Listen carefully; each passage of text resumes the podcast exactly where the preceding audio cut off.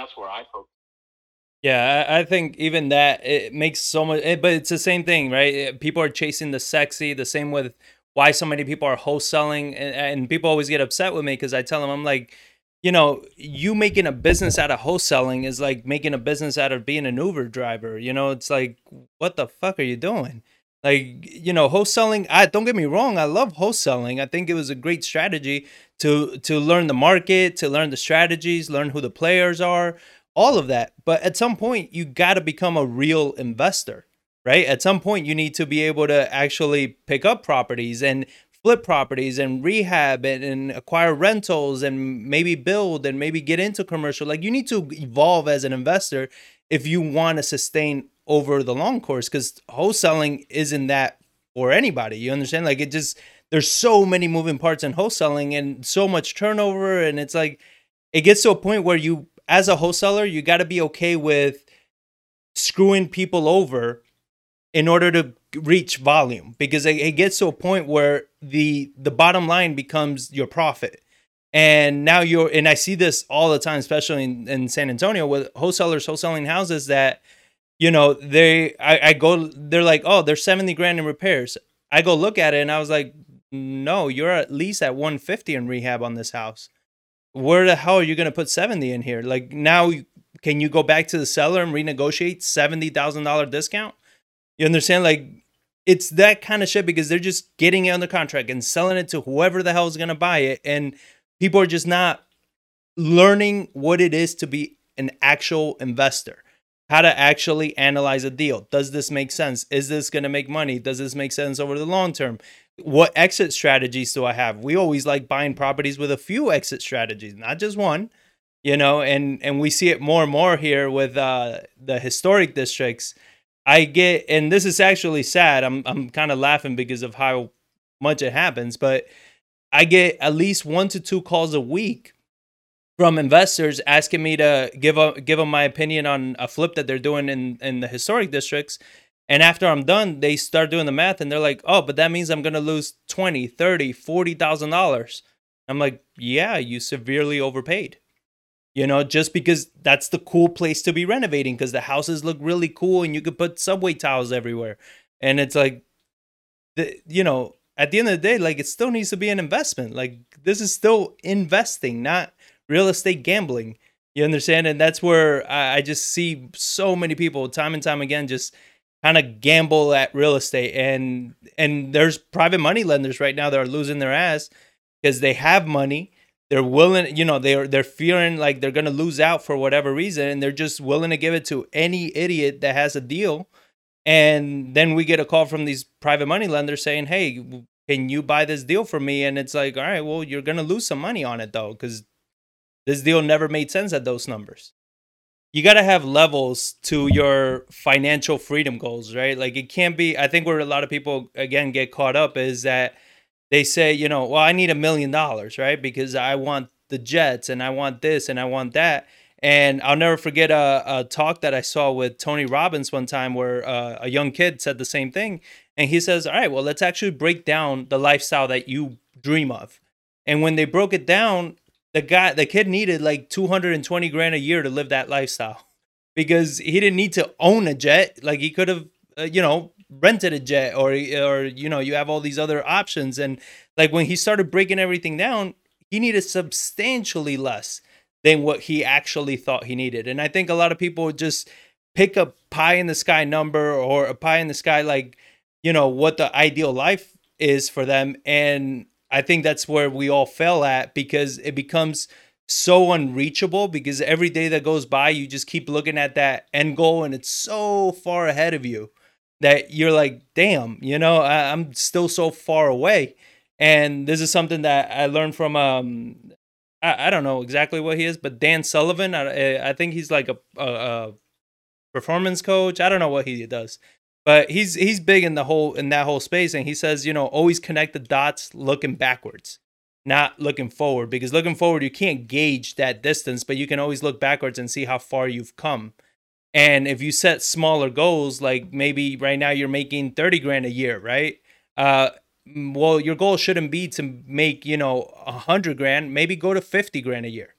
because now it becomes more attainable and it becomes something that you can start making real changes right now to hit that 50 grand a year. And then you start the next goal maybe 100 grand a year and 150 and then you start incrementally going up and you'll see and that would change and always be okay with it changing right? Be okay with adapting with your new goals as you as you grow your business and everything. I mean every year my business partner and i we go on a retreat to plan out the year. And almost always by the end of the first quarter our whole business model changed again because we're always adapting to where's the market at what's the market doing what makes sense um, and you got to be okay with making those pivots and making those changes and not being so hard on you know oh, i was supposed to make 50 grand this year. It's like well it doesn't matter. If you put the right systems to start generating income that was a huge win right? And maybe the 50 grand doesn't come this year but it comes by february. Are you still going to be upset right that you made it or are you going to be upset that it didn't happen by December? Like those artificial deadlines and stuff like that that we put on ourselves, I think cause tremendous stress and decrease in motivation when it comes time to investing and it comes time to building our businesses because we put very artificial goals and deadlines where it should be more of you know my goal is to build out a system that maybe I can scale or a system that can generate me some constant revenue so work on that.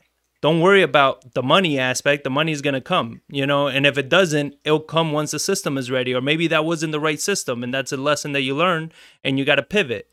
So, I mean, I, I think making money your goal is it's kind of a way to cause a lot of stress and a lot of bad decisions. And if you're if you're saying to yourself right now, "Holy crap, this is some good information," you know, I, this is stuff that I just I didn't I didn't even know it was available. I'm learning some amazing strategies. Then all I ask from you is just shoot on over to an investor's journey on YouTube, find this video and just give it a little thumbs up. You know, I'll put the link in the description just so it's one click, like, and you're done. How much easier can that be? Right? Just give me some support, show me some love. That's all I ask from you, and I will keep putting out this amazing content. So show me some love and enjoy the rest of the show. So wholesaling, you're you're essentially doing the same thing as wholesaling. You're doing the same type of marketing that you would do when you're wholesaling to generate the leads. The difference is that you are actually going to buy the property yourself because instead of wholesaling it, you know, just getting it on the contract and selling it to an end buyer, assigning the contract, you're actually going to take it down. You're going to buy it yourself and then you are going to list it on the MLS because right now you have so many buyers, so much buyer demand that you are more than likely to get so much more money from what could be a retail buyer that's willing to put in the work on the house, what could be an investor that's coming in from uh, the east or the west coast with a lot of money and they're just looking to hold property. These people are overpaying for properties by like 15 to 20 grand from what you would typically wholesale it to a um to one of your own wholesalers. So and and here's the here's the thing, right? So we've talked about the I guess you can call the morality of that. You know, it's like but you know they're overpaying. Correct, I do, but I'm not, you know, I'm not controlling them. I'm an agent at that point, right? So I'm just putting a property on the market you as the investor always need to do your due diligence and then you should never think for your investor right? It's your investor that needs to realize that hey i'm actually going to take this property. I, I understand i'm overpaying but i'm going to hold it for five ten years. And we do the market update for san antonio and we've pulled a lot of historic data.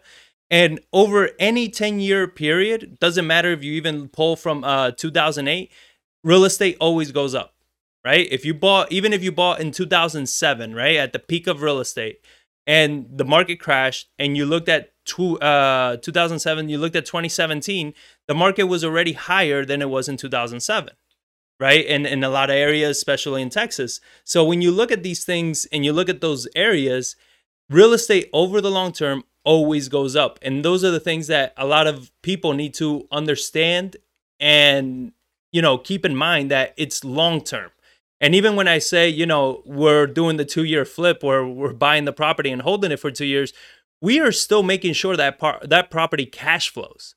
Like one thing that when I first got to Texas about eight years ago, there were people in Austin that were buying properties for the appreciation and they had negative cash flow and they're like, yeah, it's cool because uh, you know, I'm investing for the appreciation.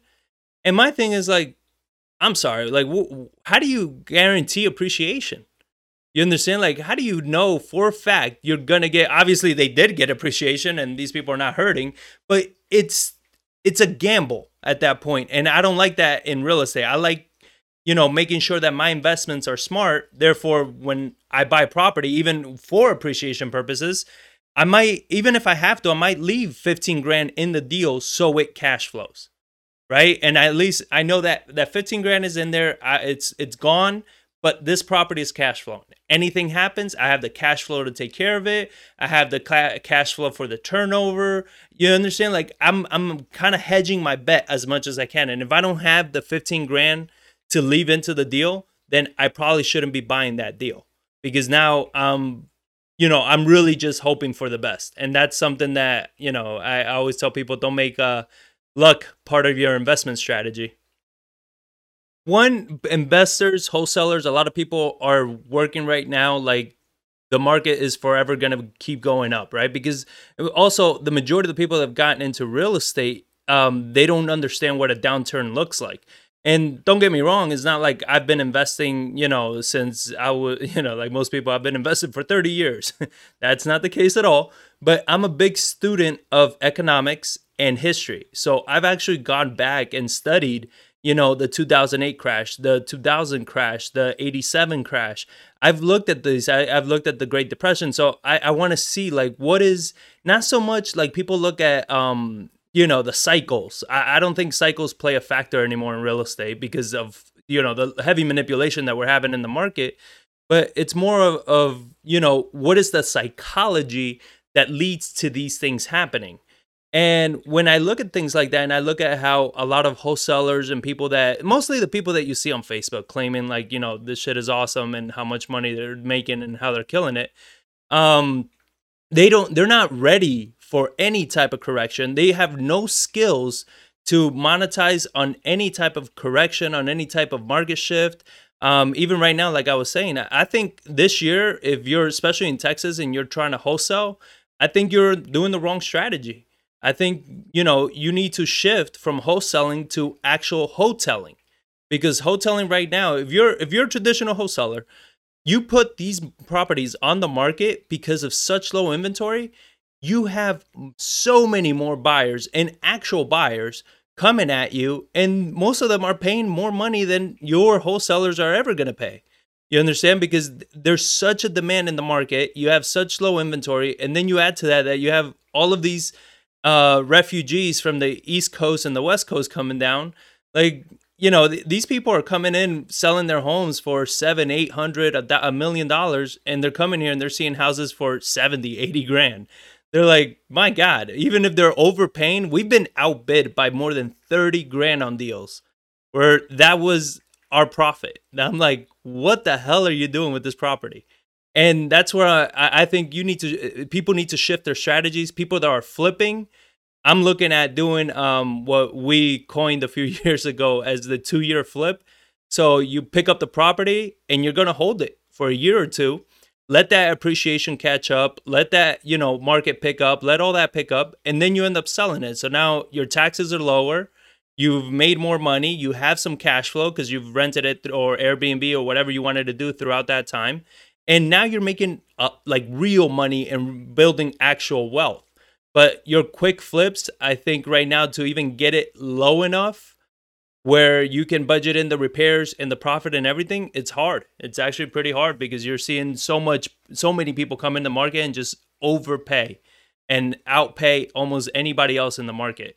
So if you're not willing to shift and you're not willing to make those moves uh, i think it's going to be a very tough year for a lot of people I think you hit you know the nail on the head there. Where I always tell you, you the best investor is always willing to walk away from a deal, right? You if you are a motivated buyer as an investor that you you're just so hungry for that deal and you're not willing to walk away, you are preparing yourself for a very very big disappointment because you're gonna end up being a motivated buyer. You're gonna look at the deal in a in whatever which way you can make sense of it, and it's like you know that that doesn't make it a good deal. You just try to make it make sense in your head but now you bought something that you and even when i was talking about you know earlier on i don't know if you were on dan but i was talking about like wholetailing and stuff.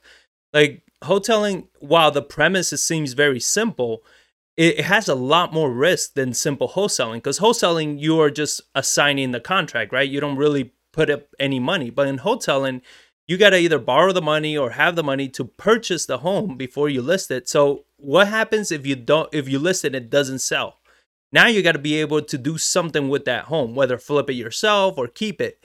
So if you don't have that contingency in place and you don't understand that, now you find yourself with a property with probably a hard money loan or whatever kind of loan you took out on it, and you can't do shit with it. You know, all because you were speculating. And by all means, like I said, like while I see that being a strategy, I don't mean it in a speculative way. You still need to do your due diligence and you still need to be able to invest. Um, the only shift that I'm seeing, and I would love to hear what you say, what you see in uh in the commercial space, Dan. But like one thing that I'm seeing a lot now is it's getting harder and harder to find properties that you can buy. They're gonna, you know, give you three, four hundred dollars cash flow and still 20% equity with you being zero dollars into the property at least here in texas right? I don't, I don't know the rest of the us but here in texas those are becoming very hard to find. But i still see like in san antonio there's still so much more potential for market growth affordability so many things that i tell people i'm like if you're sitting on a large pile of cash and you can refinance then your 20% equity might have to involve some of your money staying in the property so that cash flow is there so the property makes sense but now you're just investing for the long term. You're being a traditional buy and hold investor. Um, and right now in San Antonio in Texas, like that's kind of where you need to be if you want to be picking up these properties. Um, not betting on the appreciation, but we're seeing more and more companies move to Texas because of our the laws and everything here that appreciation is damn near guaranteed in a way but you should still be willing to leave some money in, still cash flow, still have a sound investment and be okay. And that money you leave in, it cannot be money that you're like, you know, now I'm hungry, now I'm starving at home. It needs to be investment capital that you have left over to be able to do it. Yeah, and one thing that you said, Mike, that um, you know, now everybody's looking to move to Wisconsin. I think that's also another issue that investors have is thinking that eh, like a lot of investors are always kind of behind the ball on the trends and they're always chasing where everybody else is going without understanding any of the fundamentals of why you should be there, right? So even if you're telling me, you know, nobody's trying to move to Wisconsin, but I would still look at the market and see, all right, but what opportunities does Wisconsin have? You know, even as far as like you're saying, the BRRRR strategy is working there. Well, as a as a passive investor, somebody that lo- loves buy and hold, like I'm very interested in that. I don't care that it's not the next hot town or maybe, you know, the appreciation isn't going to be skyrocketing, but if I can get some great cash flow and a good it's a good stable market, I'm I'm all in, right? Like I, I don't care for how cool the market is or not. Like I just I care for the investment itself and that's where a lot of people are not making the doing the research and kind of taking the time to figure out, all right, is this market you know the best market for me to be in. Even when i moved i moved from new york to texas because of real estate. And eight years ago when i did the market analysis i, I looked at dallas austin and san antonio. And i came to san antonio because i saw it as a much calmer slower market that could let me get my feet wet and kind of let me catch up because austin was red hot dallas was red hot. And i was like if i jump in there I, I don't even know what the hell to do right? It's moving way too fast so I chose a market that was going slower. And right now, San Antonio is red hot, right? San Antonio is really booming, it's growing. Um, but I'm actually looking to get out of San Antonio. I'm looking to go to other places where there is more cash flow and the investments make a little more sense and people aren't just jumping in just because everybody else is jumping in. What's up, podcast? If you are getting value out of this right now and you're saying, damn, John, th- this is some good shit, this is some good information, and I just ask you, just shoot on over to YouTube and just find this video and give me a little thumbs up on there. It helps me so much. You have no idea how much it means to me. With all the work and everything that we put into this, it, it really helps us grow our channel and grow our, our reach. So if you can just, if you're finding some value, just shoot on over to YouTube, find an investor's journey, find this video, and just give it a little thumbs up. That means the world. Thank you.